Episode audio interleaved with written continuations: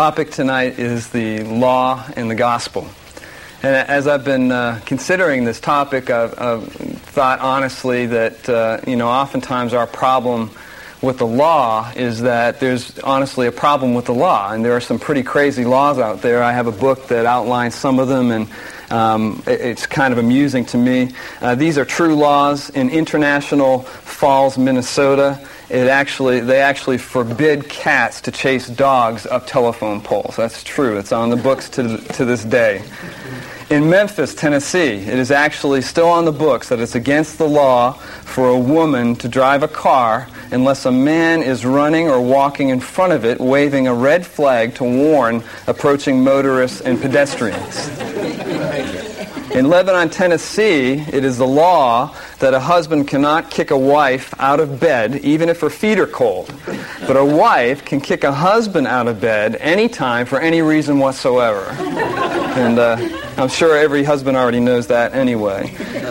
But as we look at God's law, um, the truth is that our, our problem isn't because there's a problem with the law. Our problem is because there's a problem with us. There's a problem with how we relate to the law. 1 Timothy 1.8 says this. Paul says, We know that the law is good if one uses it properly, or a literal translation would be if one uses it lawfully. The law, we know that the law is good if one uses it lawfully. And when he's talking about the law there, it's not just that he's talking about the ceremonial law or, or, the civil, civil law of the Old Testament. He's at the very least including the moral law when he says that, the ethics of the Old Testament, because in verses 9 and 10 that follow that, he, he makes a list of moral or ethical sins. And even in that list, he follows the order of Exodus 20, which he does on other, on other occasions as well. So at the very least, when Paul says that, he's including the moral law. And, and what he's saying then is that you, we, we can actually be keeping or trying to keep even the moral law, even the ethics that we find in the Bible, and to do it in a way that's unlawful, in a way that is actually disobedient, in a way that doesn't actually count. And so tonight, as, as we go through this together, I want us to, uh, to reflect on how the law is good, but how we often abuse it or, or misuse it. Now, if, if I were speaking to a group of, of, um, of new Christians or uh, inexperienced Christians, uh, it would be a whole different uh, uh lecture.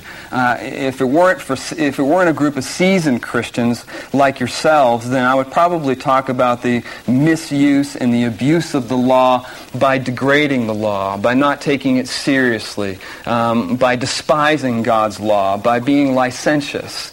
But for our purposes tonight, with experienced believers, what I want to focus on is how we misuse and abuse the law by actually turning it into our gospel, by confusing the law with the gospel, by making the law our good news instead of what Christ has done for us. And that in doing that, when we confuse the law with the gospel, you lose both. You not only lose the gospel, but you lose the law as well. Now, how does that work? What does that look like? You have an outline before you tonight. And the first thing is that we do that. We keep the law unlawfully, or we pursue the law unlawfully through our mistaken expectations of the law, thereby capsizing the law. And that is that we, that we look to the law, we expect it to secure for us the righteousness that only the gospel can secure. And when you load the law with that kind of burden that it was never meant to have, it's like, it's like overloading a boat with a load that it's never been meant to carry, and you just capsize the boat. And we do that with the law, mistaken expectations. And when I talk about this, what I'm talking about is what I would call functional or practical legalism. And in talking about legalism, uh, what I mean is not uh, a zeal for the law or a passion for a law. Legalism isn't that we're passionate about the law. The Apostle Paul was certainly passionate about the law. Jesus himself was zealous for the law of God. So I'm not talking about being zealous for God's law as legalism, but practical legalism or legalism in the sense of using the law of God in order to prove our goodness using it to, to make ourselves righteous in, in our own eyes, to make ourselves right in the eyes of other people and in the eyes of God. So what I'm talking about when I talk about legalism is that instinct we have to use the law, to use rules to prove our own goodness. Now, um, I, I, dare say that is instinctive. Uh, was in Africa uh, with some missionaries recently. We were in Senegal, Africa, and uh, uh some friends of mine and I, along with World Harvest, uh, part of the kind of thing we're doing tonight. And uh, one of our introductions to that culture, which none of us have ever experienced before, was the way they eat. And we sat down for our first meal, and they put a large bowl out in the middle of the room, and that bowl was filled with rice and all kinds of other goodies I couldn't identify, with some large pieces of fish um, and, and, meat in the middle of that bowl. And, uh, and then we were each given forks, and you sit around the bowl and, and you each have at it. And they call it the common bowl. And none of us, being familiar with that, of course, found it strange from the start and were a little uncomfortable. But what was really interesting was the, was the instinctive reaction that we all had. And what do you think that was? I mean, instinctively, what do you think the first thing was that we wanted to know? And, and what that was, was everybody wanted to know the rules. We wanted to know what the rules were for that. I mean, we were, um, anxious about the fact that, that maybe we were going to have to do this and be introduced to this culture without knowing what the rules were. We wanted to know, you know, uh, how you use your fork. We wanted to know if everybody had their own certain quadrant of that bowl that you stay in. How do you, how do you um, separate that meat and fish in the middle with, with each other when you've already had your fork in your mouth? Is it okay to steal something from someone else's uh, other part of the bowl, which somebody did that night? It became a forgiveness issue for me. Um, but all these questions were coming in our minds, and what was there is our hearts immediately wanted to know the rules so that we could prove our, our, our, our Senegalese goodness, that we could prove our missionary righteousness, that we could know that by keeping the rules we were okay, that we were good people. It's instinctive for us. Now, the fact of the matter is, I pursue this kind of self-generated righteousness in every area of my life. And I dare say you do too. I, I pursue husband righteousness, parenting righteousness, speaker righteousness, my concern even for doing this tonight. I, I, pursue driving righteousness. I mean, just about every area of my life, I want to know the rules so I can, uh, so I can prove my goodness. And that's what I'm talking about when I talk about legalism. Now, probably the weirdest thing was um, last fall when I was in a, another co- uh, sonship conference like this.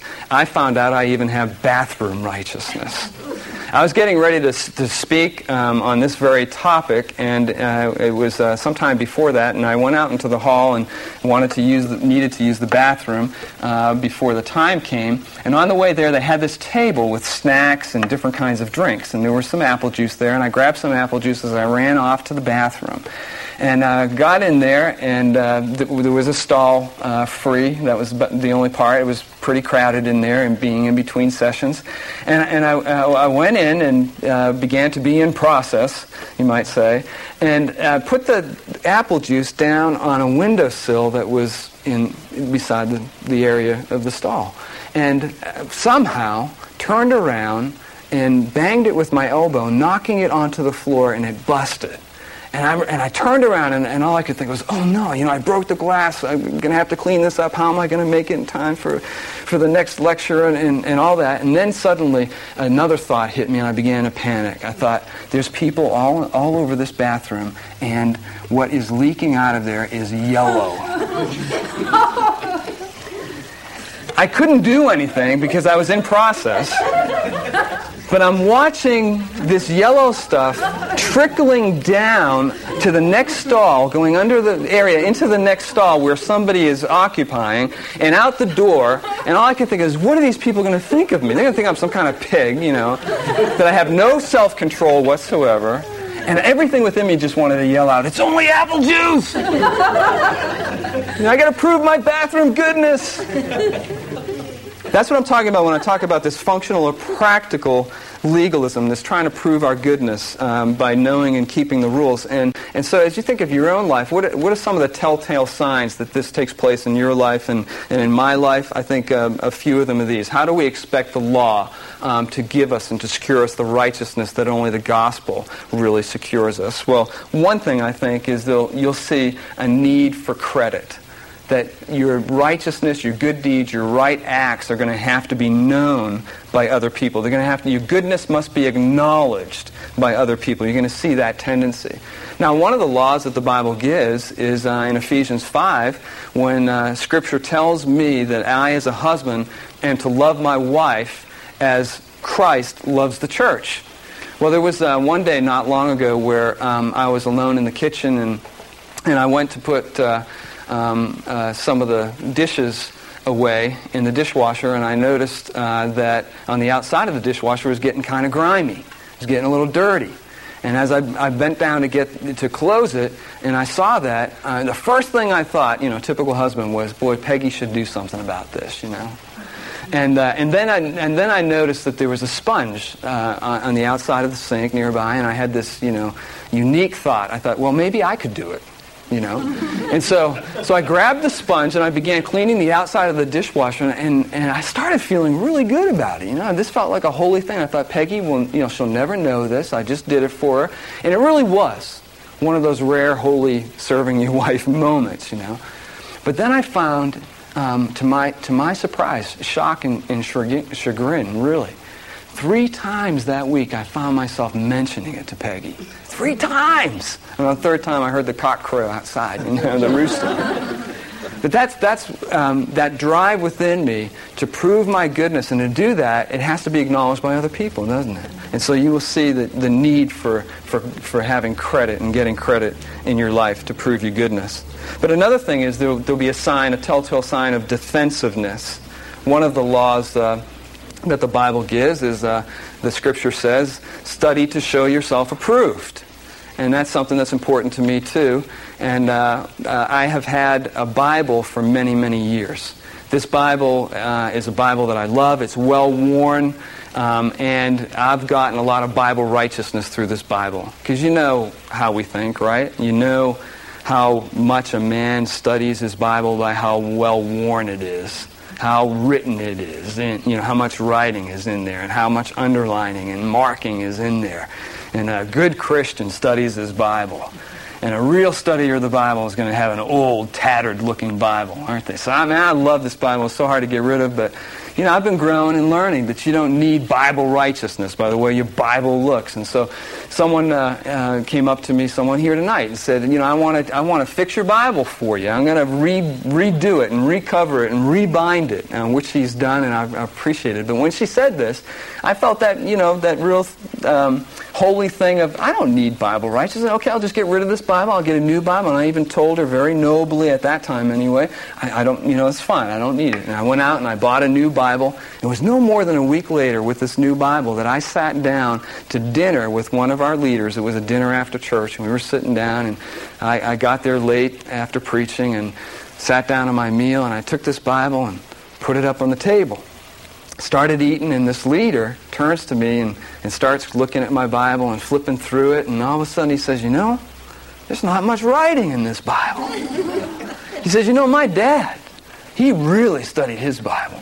His Bible was full of notes and, and markings, and, and uh, it was well worn and tattered. My, I respect my dad. and I found myself saying immediately, Well, you should have seen my old Bible. And I, and I was thinking in my mind, I, I didn't have the guts to say this. I was thinking in my mind, I'm sure it had more than your dad. You know, it's probably Greek and Hebrew stuff in my Bible. You know, that need for Bible righteousness, that defensiveness immediately to prove to prove my goodness. But I think another telltale sign is um, a fixation with comparison. I was um, with a, a, friend of mine once, and uh, we were uh, talking about some discipling things. And uh, he was inviting me to uh, speak into his life a little bit and to uh, help him see some things that were going on.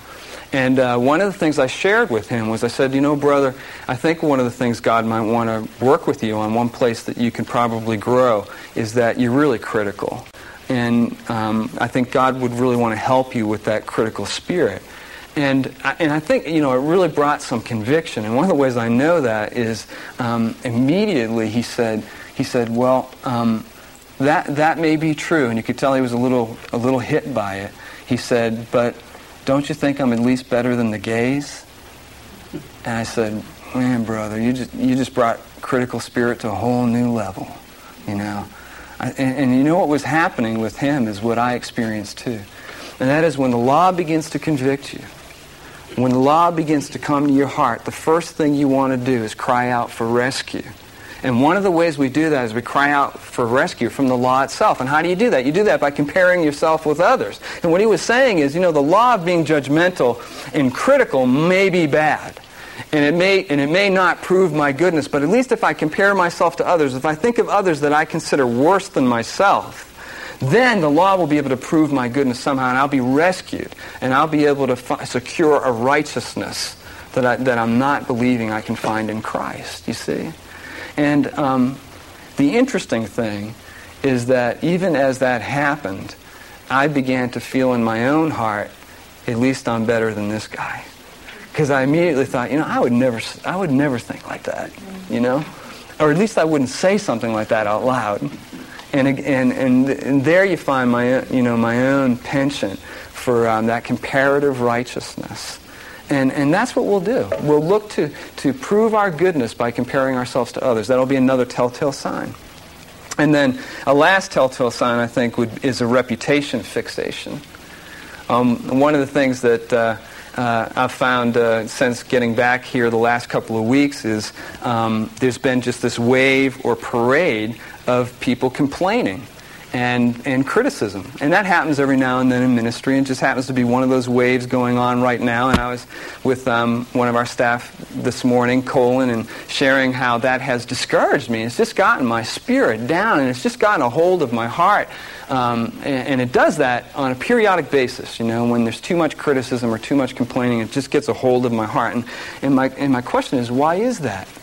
You know, why, why would that complaining and criticism so um, capture my joy in Christ. And, and the reason is, is this, that um, my performance isn't proving my righteousness.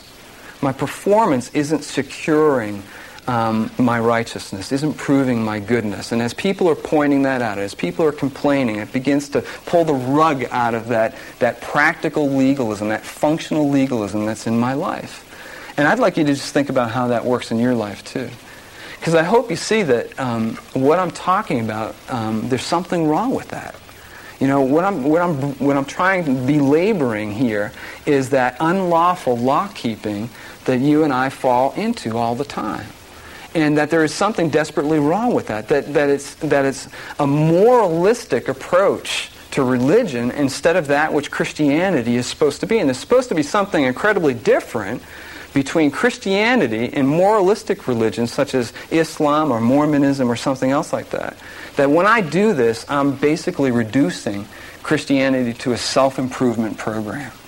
And so um, I think, um, you know, there's a desperate need in my life to remember how passionately Paul attacked that kind of unlawful law keeping how he just zeroed in on it in places like Romans chapter 3, verses 20 and 21, when he says, Therefore no one will be declared righteous by observing the law. But now a righteousness from God, apart from the law, has been made known. And that's the gospel. And in Galatians 2.21, when Paul says, I do not set aside the grace of God, for if a righteousness could be gained through the law, then Christ died for nothing. And so what I would be inviting us all to tonight is, is a repentance. You know, that there's a repentance issue here. And I don't just mean like this one-time experience of repentance that I need, but what I'm saying by all the examples I'm giving you are, are their current examples in my life, and, and, and therefore there's an ongoing, daily, constant need of repentance in my life in this area.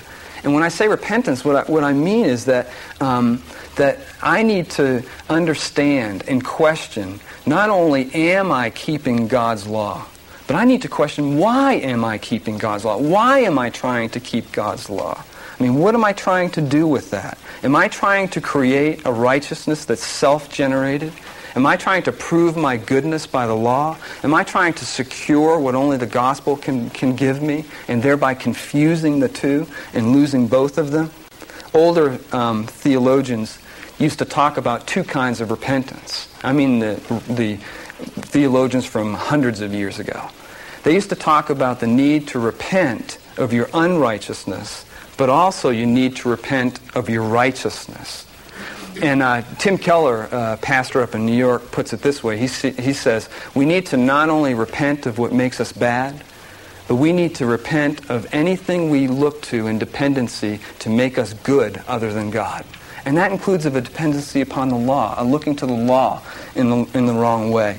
He, um, he also um, says that uh, um, we've got to understand that when we are doing this, we're falling into a moralism instead of um, the power of what Christianity is. And so, what I would call you to and call myself to is not only a repentance, then, but also a faith, to believe the gospel, to believe that in the gospel um, we have everything that we need. And that as I fall into this kind of practical legalism, this mistaken expectation that capsizes the law, that when I do that, I'm basically asking the law to be my Jesus. I'm saying, law, you know, rescue me, save me from my sin. Make me non-condemnable. Make me worthy. Make me, make me somebody. Make me good. Make me lovable. Make me non-condemnable, which is something that the, only the gospel can do. I'm turning the, the law into my Jesus.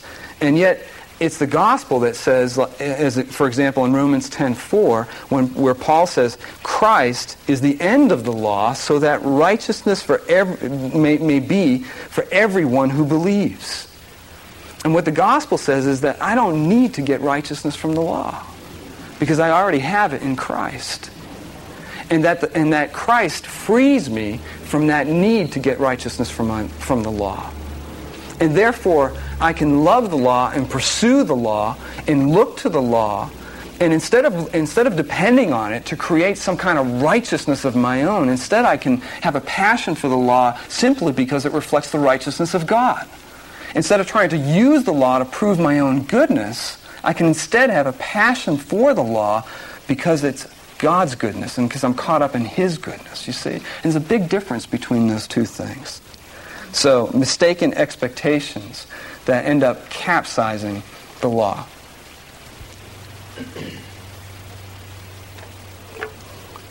Okay, second on your outline we also keep the law unlawfully, have an unlawful observance of the law through our misunderstood diagnosis, and thereby we trivialize the law. And what I'm doing is I'm being rather Trinitarian about this. We not only look to the law to be our Jesus, but we also look to the law to be our Holy Spirit. And the first way that we do that is that we give the law a power that it was never meant to have, that, that we look to it for a power to change us. And the law was never meant to have that kind of power. We, we tend to think, I tend to think, that if I just know the right thing and do the right thing, that that's equivalent to transformation. And, and, and thereby, I depend upon the law to do something that only the Holy Spirit was meant to do. Only the Holy Spirit is meant to be the power for transformation and the power for change in our lives. And I think there's several problems with that way of thinking, with that way of approaching the Christian life. And the first is this, that when we do that, the first problem is we misunderstand the role that the law was meant to have. Galatians 3:24. Paul says this. He says the law was put in charge. Why? To lead us to Christ. And in verse 21, the latter half of that, he also writes, For if a law had been given that could impart life, then righteousness would have certainly come by the law. And by, and by saying that, he's saying, and it doesn't. It comes by the gospel. It comes by the Spirit. It was never meant to come by the law. Life and righteousness cannot come that way. Change and transformation cannot be made that way. And so um, what I'm saying is that the problem is that we've got to recognize that the law has no power in itself to do what it's describing. It describes to us what change looks like or the result of change or what fruit will look like, but it doesn't have the power to get us there. Um, I recently put together um, a basketball goal for, for my kids. Uh, we just completed our driveway after many years. Uh, one of the things we've been looking forward to was, was being able to play basketball in the driveway with my girls. And uh, so for Christmas, we bought them this basketball goal, and it's taken me this long to get to putting it together. And one of the reasons is that it comes with this complicated set of directions like everything you po- can possibly buy, right? And, and here's the thing. I had those directions. The directions told me what the goal's supposed to look like, how you're supposed to do it, and how you're supposed to go about doing it. It gave me directions. But there was no power. You know, I sat there looking at the directions for months and months and months, and the basketball goal never went up. And that's because there's no power in the directions to get it there. That takes me. That takes my energy and, uh, and my prowess with uh, tools, and, uh, which is really a lack thereof, to, to get us there. And it's the same thing with the Christian life. The law gives you a set of directions. It describes what righteousness looks like as it bears its fruit. It describes the character of God. It describes the character that God is bringing us up to. But it doesn't have the power to get us there. It's like the directions. Another example is uh, um, my, my, my wife and daughter uh, are at a horse rally in South Carolina tonight. And uh, they uh, didn't really uh, know the directions to get to the house where they were going to be staying, so they had to call for directions and make a little map of it. And, and of course, once they had the map, they didn't confuse the map with the destination. The map describes the destination and how to get there, but it really took getting in the car, and the car being the vehicle, or actually in this case, our Ford pickup truck, and, and, a horse trailer behind it in order to get them there. There's a difference between the map and the power, the vehicle that gets you to that destination. The law is like the map. But we can't confuse it with the vehicle that gets us to that destination, or we, or we end up losing what both are really all about. And, uh, and again, old theologians had this down, and several of, several of them write about the law being like a mirror. The law is like a mirror. It shows you your dirty face, but it has no power to clean your face. That takes something else. That takes soap or a washcloth in order to do that. Some more uh, modern teachers use the example of an x-ray, and they say the law is like an x-ray. It'll show you problems that, that are within. It'll show you broken bones. My wife hurt her back and just found out today from one of our friends, took some x-rays and found out that she's fractured one of the bones in, in her back, and that's why she's having all the pain. But the fact that they did the x-ray didn't make her better. It takes something else to heal. It takes something else, some other power to make her better, which is going to be a lot of work and a lot of other things. But it's, it's, the same way with the law. The law is an x-ray that can show you the brokenness, that can show you the places where we need to grow, but it's not going to have the power to heal you or get you there. So that's the first problem is we misunderstand the role. But the se- a second problem that I see is that um, there's a suspect motive when we look to the law in this way to change us. A suspect motive. I have um, a friend that's a district attorney in a city, and um, he once said to me, you know, Dave, and we were talking about law and, um, and, and the need to uphold law and to be uh, in law enforcement. And he said, you know, what breaks my heart is that those of us in law enforcement in this city don't really love the law. We love the power that the law gives us. And there's a big difference between the two. And I think that the second problem that I see is that there's a suspect motive in, wh- in why we want to use the law as the power to change. And, and, and the problem in my life is that I don't really love the law. I love the power that the law gives me. What I want is control. What I want to be is, is to be involved in this spiritual self-management so that I'm on top of things and so that really ultimately I get the credit. And here's what happens. If I, when I begin to think that change equals law keeping, then it allows me to really be the spirit of my life, to be the Holy Spirit of my own life. And, and, I begin to view the law actually as the spirit instead of seeing the difference between, between the two and, and, and acknowledging that and living by that. I get involved in, in sin management instead of what's true Christianity. A third problem that I see is that it misses the target. That when, when uh, law keeping equals transformation, I'm forgetting what God's real target is. You know, Jesus clearly taught that everything that comes out of our life, our behavior, issues from our heart. And that the real target is the heart. He said that all of the law can be summed up in a single commandment. That is to love your neighbor as yourself. But first he said it's to love God with all your heart, right? God's real target is the heart. Man looks on the outer appearance, but God looks upon the heart, right? And I miss that when I begin thinking that, that um, transformation is just by law keeping. I forget that the real target God has is the heart. And, and here's the thing the law cannot touch my heart.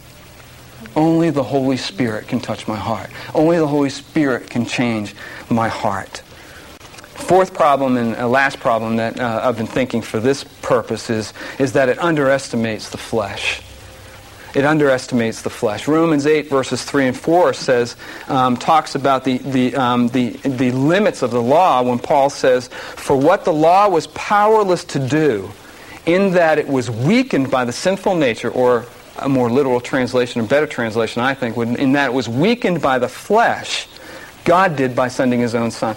God had to solve my problem for change, my problem with sin, by something other than the law because the law is limited by the power of my flesh. And therefore, God had to send his own son in order to bring about what needed to happen. I was at an amusement uh, place one time with my girls when they were li- little, and I was, I was captivated by this one particular old-fashioned um, amusement. And uh, what it was is, is uh, you, you, pick up this mallet, and uh, in front of you is a whole board, a large board with holes in it.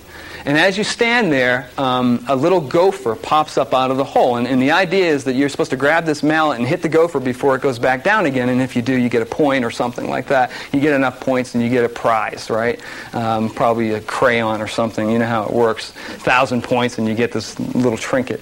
But so, so we're there pounding away on this thing, especially when I look so goofy standing there. Because what happens is you go to pound one gopher and then what happens? Another gopher pops up. And pretty soon there's gophers popping up all over the place and I'm standing there like a madman trying to pound these gophers away. And I remember thinking, even as I was doing it, you know, this is a good illustration of my life, my Christian life. I, I'm, you know, as I go about this sin management attempt, of, um, of change in my own power. It's like I try to pop down one gopher, one flesh gopher with the mallet of the law, and what happens? There's another one popping up. And they're popping up all over the place. And, and what I need to recognize is that, that it's, it's out of my control. You know, my, my flesh is n- enough of a problem that I can't give myself to sin management without there being some sort of insanity to it. So there's problems with that. But I not only, and I think as I deal with other people, it's the same for them, I not only um, give the, power, the, the law a power that it doesn't have, but in that process, I deny it the power that it really does have. Those two things go together. And what do I mean by that? Uh, what I mean is that the law was meant to have a power to drive us to Jesus Christ. The law was meant to have a power to cause us to have a dependency upon the Holy Spirit for change. And when I do this um, law keeping equals tr- um, transformation thing, I'm denying it the very power that it really was meant to have. And what I mean by that is that I end up trivial, trivializing the law by reducing it to a spiritual makeover. That's one way that I do that. I reduce it to basically some sort of talk show spiritual makeover. And, and I settle for a superficiality, an externalism, that was never meant to be. And what I'm talking about is, is when Jesus talked about how we are white, how we settle for being whitewashed tombs. Or um, when Jesus talks about cleaning the outside of the cup and being satisfied with that instead of, instead of being concerned with the inside of the cup, which only the Holy Spirit can touch. When I was, um, when I went to that conference last fall, the, the sonship conference last fall, um, my wife uh, very nicely, as she often does, very thoughtfully, uh, presented me with a gift as I was about to go. And I opened the gift, and it was one of those moments of, I'm really glad that you're so thoughtful, and yet I'm not really sure I want this thing. You know, and I opened it, it was a pair of, of new pajamas. And, uh, and, and the reason I was uncomfortable with that, I said, I said, Peggy, you know, I don't, I don't know if I want to wear these because, you know, I'm going to be rooming with a guy for, for this week. And you know, I think the cool thing, the macho thing, I don't want to look like a sissy, is what I was saying. You know, I think maybe I should just wear boxers and a t-shirt or something like that. You know, and she's got these nice PJs. I didn't want to say anything, but I said, you know, look, you know, I'm going to be with a guy. I'm not sure, you know, I should do this. And and she's and and she, total seriousness, she looks me now. And she says, yeah, but what if there's a fire?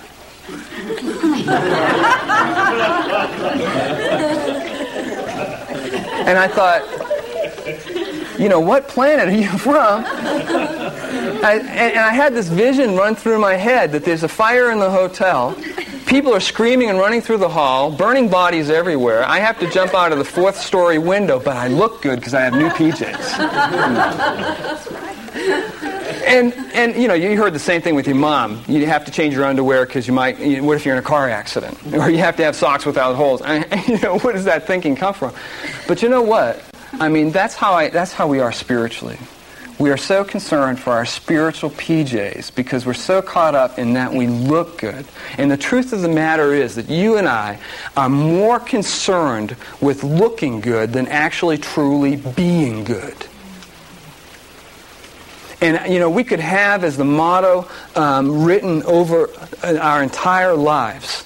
You know, the North Carolina state motto is, is this um, to be and not to seem. I think that's awesome. But you know, the motto that could be written over a lot of my life and uh, uh, much of the time would be the opposite of that to seem and not to be. Appearance isn't everything, it's the only thing, right? And if you think that's not true, just think about this for a minute. Just think about how that works in our lives. Let me ask you this Are you more bothered? Are you more bothered by failing the law or by being caught failing the law? I mean, what's the truth? Are you more, are you more bothered that you've sinned or that you've been seen sinning? And what I'm talking about is a trivialization of the law by giving ourselves over to an externalism. You see? And let me ask you a few other questions. Um, guys, husbands, are you more bothered that you're looking at another woman or that your wife catches you looking at another woman? Men, are you more bothered that in the checkout counter line you're glancing at some of the covers of those magazines or that people really notice that you're glancing at some of those checkout counter magazines? Are we more bothered that people notice that our kids are sinners even more than the fact that they really are sinners? Are we, aren't we more bothered when people can really tell that our marriage isn't perfect than the fact that it really isn't perfect? I, mean, I had a recent experience of that when we were at a dinner with some with some other folks from the church, and uh, and uh, and we had a disagreement about when to leave, and actually got mad at each other in front of them, and weren't able to hide it. And I'll tell you the truth, I was much more bothered by the fact that it showed that we weren't getting along than that we weren't getting along. You understand? More bothered um, by being seen sinning than the sin itself. More bothered um, about being caught failing the law than actually that I failed the law. How about for you? Does it, doesn't it bother you more that people really can tell you're unhappy than that you really are? Or depressed? Or angry? Or joyless? It does for me. It really bothers me when someone tells that there's no joy in my preaching. When they can really see it, then that there's no joy in my preaching. If you can't tell, it's not so bad, right? Doesn't it bother us more that we can no longer hide that we drink too much or eat too much than that we drink or eat too much. I'm often more bothered that people can tell that I don't remember their name than that I, than that I didn't remember their name. It really bothers me when Peggy can see that I'm not listening than that I'm not listening. How about for you? Doesn't it really bother you more when someone knows because they can see you don't care than that you actually don't care? How about, how about when you can't find that, um, that hymn in the hymnal or don't know the words to it or when you can't find that Bible verse or you don't know that Bible verse or where you can't find that book in the Bible? I mean, doesn't it bother you a lot more that everybody can tell than that you really can't find it? Doesn't it bother you more, um, it does for me, um, that Peggy catches me being lazy than that I'm actually lazy? You know, I mean, what I'll find myself doing is I'll be watching an action movie just wasting away, enjoying it, but I'll have that remote real handy and real close so I can switch over to MacNeil/Lehrer or something like that if she comes in, you know. Because that's not as lazy as watching an action movie. More concerned about what she sees than about the fact that maybe I really am being lazy. Would it bother you more that you sleep during this message or that you're not paying attention? or that I notice you doing that? I mean, the truth is that we're caught up much more into seem to seem and not to be, right? And thereby we trivialize the law in externalism. But it's not only that we do that by reducing the law to a spiritual makeover and Christianity to a spiritual makeover, I mean, but also that we trivialize it as well by reducing God's perfect law to a human, achievable, doable standard, to a doable human standard. And you know, it strikes me that I'm wise enough not to do that in a lot of other areas of life, you know? I mean, I am, I think I'm, I'm wise enough to know that um, as good as I might have played softball at times and it wasn't all that good, or as good as I might play golf or something like that, or, or you, whatever you're good at, um, I'm, I'm wise enough that I would not stand up beside Mark McGwire, you know, in, in that record incredible year that he had, or Babe Ruth or somebody like that and say, I can do that. I can do that. Or Tiger Woods or somebody and say, ah, no, yeah, I can do that. And yet we have the audacity to stand before the law and say, I can do that. I can do that. And yet Psalm 19 reminds us that the law of the Lord is perfect, reviving the soul. The law of the Lord is perfect, reviving the soul. I was, um, uh, we were in the um, kitchen one, one time not long ago. This was uh, sometime this past year. And um, Peggy uh, was over at the sink, and she suddenly looked up and she said, um, Dave, your glass is in the sink. You didn't put it in the dishwasher. And behind all that, you have to understand, we have this understanding, this is a Peggy law. You put the glasses in the dishwasher. You don't wait for her. She's not the maid to do that, and she's right. We both know that. You put the glass in the dishwasher. This is uh, an unspoken rule now that, that we all know. And, and so behind that was also, you know, um, um, that's not too much to ask, you know, and it really isn't. And, and But I said to her, um, you know, one of the things we have in our house is ask questions you know. So I said to, I said to her, listen, I didn't do something bad. I actually did something good. That glass was downstairs, and it's not even my glass. I took that glass belonging to somebody else all the way up here and put it in the sink just for you. That's something good.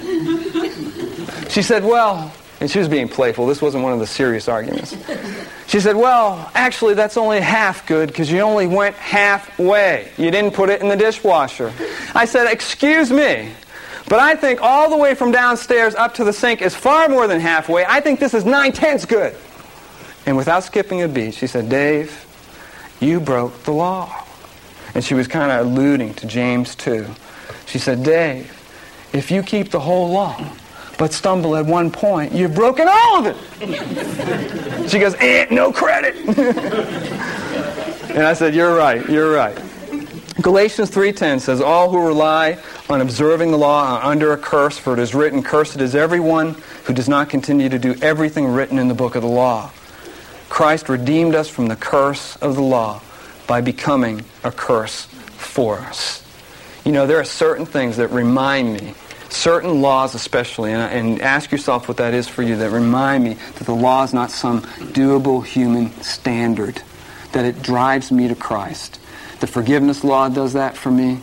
James, when he talks about the responsibility of teachers, Paul, when he talks about the responsibility of husbands, I mean, those drive me to Christ and remind me I can't stand before the law arrogantly and say, I can do that. But one of the things also, I think, is the tongue, and that's why we give you the tongue assignment in this course is so that it will drive us to Christ.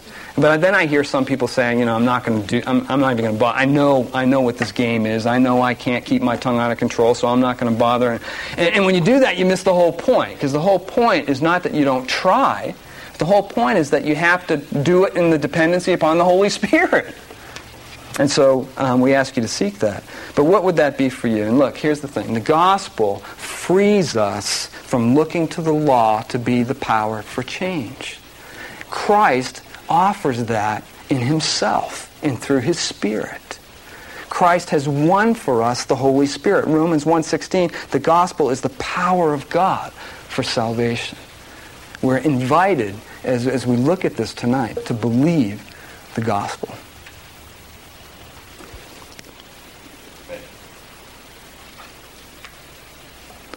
And lastly, the third point on your outline is that we unlawfully keep the law through a misplaced dependency and thereby idolizing the law. And just to round out the Trinitarianism, uh, we also wrongly relate to the law by, by turning it into our Heavenly Father or looking to it to not only be our Jesus, our Holy Spirit, but also in a way that tends to make it our, a replacement for our Heavenly Father. And when you do that, it's, it's idol worship. And that's what I do all the time. I was, we were going uh, on a cruise for our um, 20th uh, wedding anniversary, and we went to the banker to get some traveler's checks. And as we were leaving, she had found out what I do for a living. I'm a pastor and all. And, and as we were leaving, she said, "Well, have a great cruise." And then, and then she said, right after that, she looked at us and she said, "But I know you will because you live right." I know you will because you live right. And what she was saying is our, ho- you know, our hope is in our law keeping, our rule keeping, and that when you keep the rules, life will go well for you, life will go better for you. And it becomes our subtle hope, and that is my subtle hope spiritually in a lot of ways, not just for a good cruise, but for, for my life to be less painful, for my life to go easier and better if I'm being good. And I think that by being good, um, and that everything's going to be all right. And, by, and when I do that, I'm misplacing my hope. Instead of having my hope in my, in my Heavenly Father, my hope is in the law. And, uh, and, and thereby I confuse the two and I make an idol out of the law. It's like I'm looking to the law instead of my Father and I'm saying, Father me.